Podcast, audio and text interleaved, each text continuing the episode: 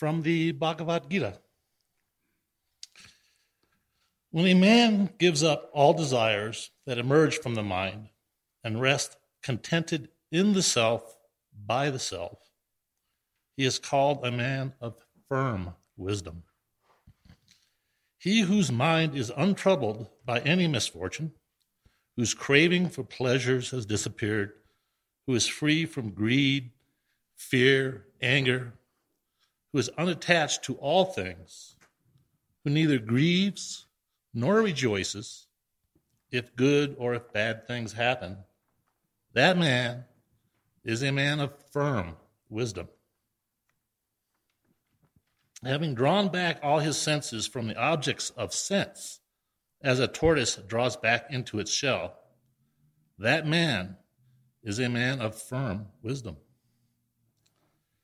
Sense objects fade for the abstinent, yet the craving for them continues. But even the craving vanishes for someone who has seen the truth. At first, although he continually tries to subdue them, the turbulent senses tear at his mind and violently carry it away. Restraining the senses, disciplined, he should focus his whole mind on me.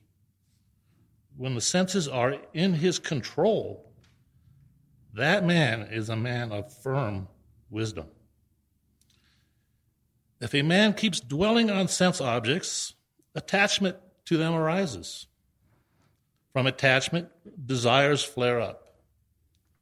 From desire, anger is born. From anger, confusion follows. From confusion, weakness of memory.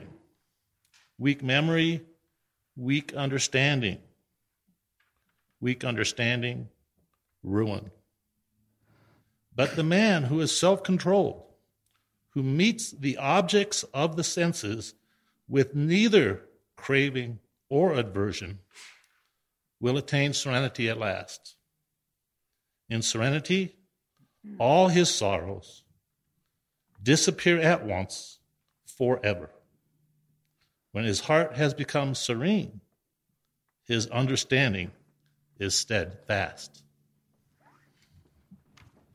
Thank you, Willie.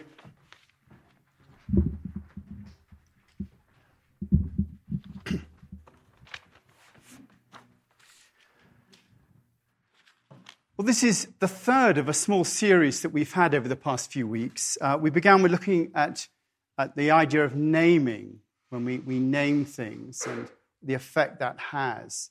And we went on after that last week looking at the idea of being human and becoming human. And the idea really that in becoming human, it's our spirit that is there first. We're fundamentally spiritual beings trying to be human. And the idea of becoming human is the spirit expressing itself through our humanity. And today we're going to talk about self-determination. And when we talk about self-determination, at first, the thing that generally comes to mind is the process by which a person controls his or her own life. You know, we like to think about ourselves being in control. Self-determination is about that. And in nation-state terms, self-determination is the process by which a country determines its statehood and forms its own allegiances and government. So self-determination is really about being in control and everything that goes with negotiating our way through life. You know, we want our kids to be self-determined, you know, to get on in the world and make their way. Whenever, you know, Samuel says, "Dad, what should I be?" I always say, "A doctor," because it's always reliable. But, you know, we want our children to get on, to get their exams and have a happy and successful life. You know, it's only natural. However, Richard Rohr, who is speaking here in October the 9th, says that over the age of 35, none of us has anything to learn from success. Over the age of 35, none of us have got anything to learn from success. In asserting this, he makes a distinction between what he would call the first half of life and the second half of life. You know, he says that there are two major tasks in the human spiritual journey. The task of the first half of life is to create a proper container for one's life and answer some of the questions like, who am I? What makes me significant? How can I support myself? Who will go with me? That's the first half of life. The second half of life is really about finding the contents that this container was meant to hold and deliver. So the first half of life is creating the container, understanding who we are and what we're doing. And the second half of life is to discover the contents that we're meant to deliver. In other words, the container is for the sake of the contents. And he goes on to say that in the first half of life, success, security, and containment are almost the only questions. They're the early stages of Maslow's hierarchy of needs. We all want and need various certitudes, constants, insurance policies for every stage of our lives. But we have to be careful, otherwise those ideas completely take over and become the only task, and that keeps us from further growth. You know, that's one of the most common one-liners in the Bible is do not be afraid. If we don't move beyond our early motivations of personal security, of reproduction, of survival, the lizard brain, which we were talking about last week, that survival brain, we'll never proceed beyond the lower stages of human and spiritual development. You've got to get beyond that. And the very unfortunate result of this preoccupation with order and control and safety, pleasure and certitude is a high percentage of people never really get beyond that. They're always about building the container and never about what the content of that container is in their own lives. And human life must be about more than just building boundaries, protecting identities, creating tribes, and teaching control. Jesus said, you know, why do you ask, what am I to eat? What am I to wear? And he says, is life not more important than food? Is not life much more important than clothing? What will it profit you if you gain the whole world and lose your very soul? And this idea of the contents and the container is about creating something that your soul can fill. And what we're talking about today in self-determination is really about that second half of life. And this is where our life is determined not by our own control, but by giving up that control to the greater self that we were talking about last week. And we talked about last week about, you know, that we are spiritual beings trying to be human. How do you do that? How do you make that come about? The fact that we are spiritual beings and our task is to express ourselves spiritually is, in Richard Rohr's terms, you know, the actual container and the contents. You know, building the first half of life, the container, and the content is our souls. And that entry into the second half of life, you know, it's not necessarily about age. There are many of us who, you know, simply never enter the second half of life. You know, the idea, particularly with us men, of being constant adolescents all the way through our lives. You know, and we're still the same. You know, we say, I'm still not the body of a 20-year-old in here. But most likely it's also the mind of a 20-year-old, you know. I mean, you know, we never get beyond it. And we're preoccupied with our own succession rights right up to death. And similarly, there are those who are quite young who have entered that second half of life through the nature of their experience, maybe through a traumatic loss or other circumstances that enable them to see something of the truth of the nature of life and that it is more than just building the container. Jesus describes the moment of change as being born from above. He says, unless someone is born from above, or born again, born from above, he cannot see the kingdom of heaven. And it is this metanoia moment that propels us into a new way of looking at the world, that change. One where we acknowledge that we're not in control, and we give up control to a greater self, the great spirit that gives us all life. Well, I think in order to do that, in order to do this thing, enter into the second half of our life, we have to acknowledge two things. The first thing we have to acknowledge is the fact there is a greater self. There's no point in giving up to a greater self if there isn't one there in the first place. So you've really got to acknowledge the fact that a greater self does exist and that life would be more meaningful if we gave up to it. That's the first bit. And the second thing we have to acknowledge, or ask, the question we have to ask is it possible to give up to that greater self? Because, we spend a lot of time trying to do it, but we don't always end up doing it. So is there a greater self, and is it possible?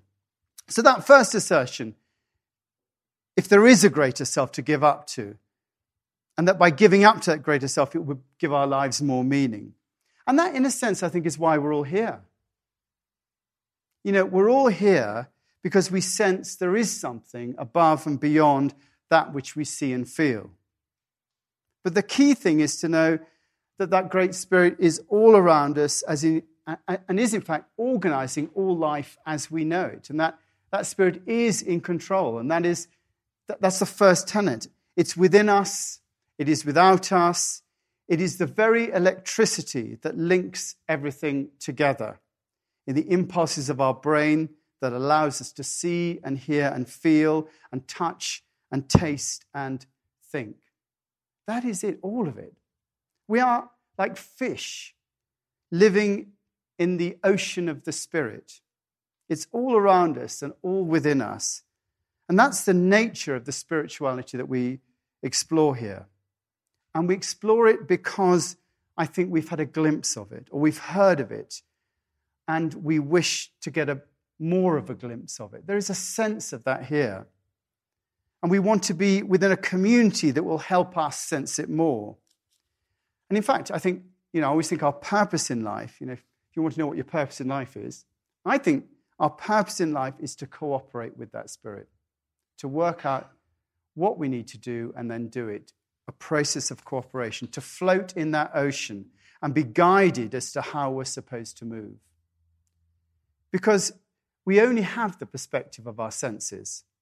We can only see as far as we can see and hear and touch and feel and smell. And those really are the limits of our horizons. But the ocean has no horizons. From our perspective, it is endless. And so is its wisdom. And so is its ability to nourish. I think we're like plankton, floating in the ocean of the Spirit. And so it makes sense, really, to give up control and to go with it. And if you don't think you're like plankton, just think of your size. I mean, most of you are between 4'6" and above, maybe up to 6'6", something like that. That's the average height range that we have. Now, the universe is 93 billion light years in diameter. That's the size of the universe. And remember, a light year is the distance of beam that light travels in 1 year. So you can imagine how tiny we are. Compared to the huge vastness of the universe, we are plankton. So given that we're plankton, how do we give up control? If we do acknowledge the fact that there is that spirit there, that we are in that ocean, how do we give up control to that? Most of us spend our lives gripping on for dear life. Look at where you are right now. Look at the fears that you're dealing with, the things that you're trying to keep in control so that your life will work. The issues you're facing, the fears and the worries, the struggles to get in control. The truth is that you are out of control and you'll never be in control. I've said this many times, you won't be in control.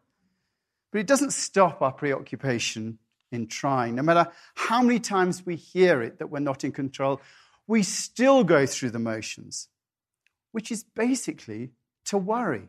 That is the motions of trying to be in control. And, we know that worrying is not the solution. Even Jesus said, do not worry about your life. What you eat or drink or your body or what you wear, is not life more than food and body more than clothes? Look at the birds of the air. They don't sow or reap or store in barns, yet your heavenly Father feeds them. Are you not more valuable than they? Can you any of you by worrying add a single hour to your life. I mean, it's quite clear. And yet, I worry all the time. And I'm a vicar or I'm a priest, I know. If I am, you are. We still do it. Which brings us to that passage from the Bhagavad Gita. When man gives up desire, the desire that emerges from the mind and rests, content in the self, by the self, he is called, she is called, a man or a woman of wisdom. And this is how the Gita describes how to allow that greater self to determine our lives, rather than the small self that is relied on in the first half of life. And you've got to have that. You've got to pass your exams. You've got to rely on that. And this is how it shows us to be born again from above, rather than being born from our rational mind with its narrow horizons. And I printed this out, this reading, because I think it really does give the picture. And it's said that, a lot of people say in order for you to be born again, or born from above, you've got to have a big flash of enlightenment, some massive insight, a touch of grace, an insight into true being. But this passage in the Bhagavad Gita says, no, you don't need that. You just have to want it. You just have to want to give up control. And then it sets out how to do it, how to enter into the second half of life. He whose mind is untroubled by any misfortune, whose craving for pleasure has disappeared, who is free from greed, fear, and anger, who is unattached to all things, who neither grieves nor rejoices, if good things or bad things happen, that is a man of firm wisdom. And it goes on. And I'm sure you've heard it all before. But the key to this new type of self-determination is involved in letting go of that constant worry and returning to the focus of that ocean, that spirit that's within us. Last week I read that poem by Rumi, The House Guest, and it's worth just repeating that. This human being is a house guest. Every morning a new arrival. We are a guest house. Every morning is a new arrival, a joy, a depression, a meanness. Some momentary awareness comes as an unexpected visitor. Rumi says, welcome and entertain all things that come, even if there are a crowd of sorrows that enter into your house and violently sweep through your house, emptying all its furniture. Still treat each guest honorably. He may be clearing you out for some new delight. The dark thought, the shame, the malice, meet them at your door laughing and invite them in. Be grateful for whoever comes in because each has been sent as a guide from the beyond. And that beyond is the greater self, that ocean. It is the process. And actually, if you read this bit in the Bhagavad Gita, how to do it is actually written in reverse. It starts off with what I call the three impossibles. The three impossibles are giving up desires, having an untroubled mind, and then giving up attachment to all things good and bad. I mean, the moment you say that, you think they're impossible. And they are really the three impossibles.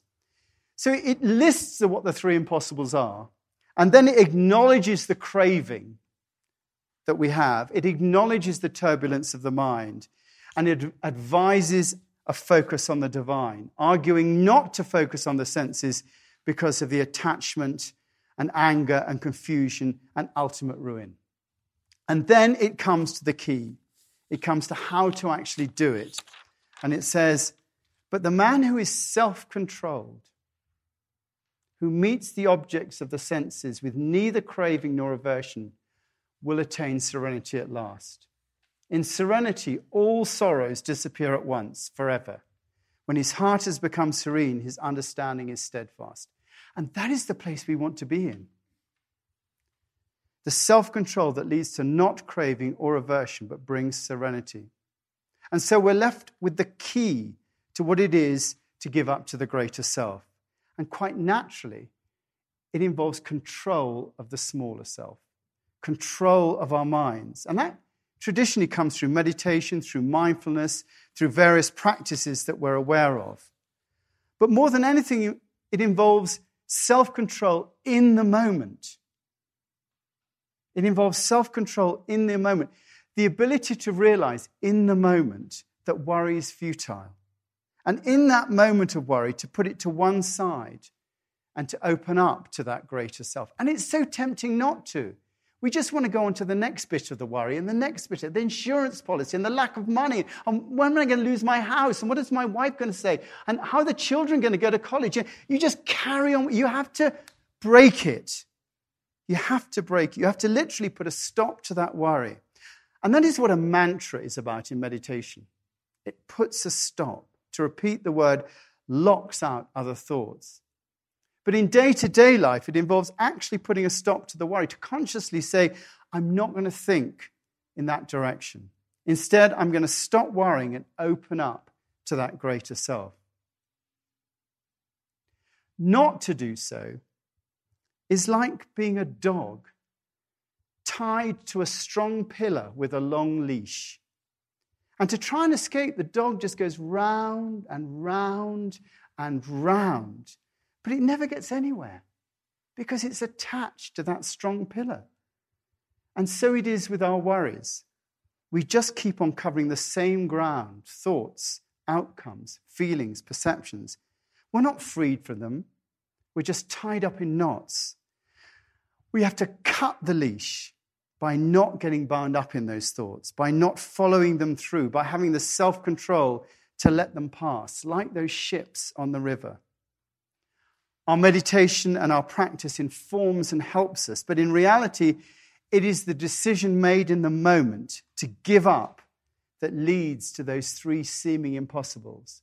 If you can do that, you will end up being able to give up those desires, to have an untroubled mind, and to be free from the attachments of all things, good and bad. And those three things are the gateway to true self-determination. So have a look at that passage if you've got a moment and just be aware of it. Next time you're in a moment of worry, just imagine yourself as a dog on a leash and cut that and just move on to something else. I've finished.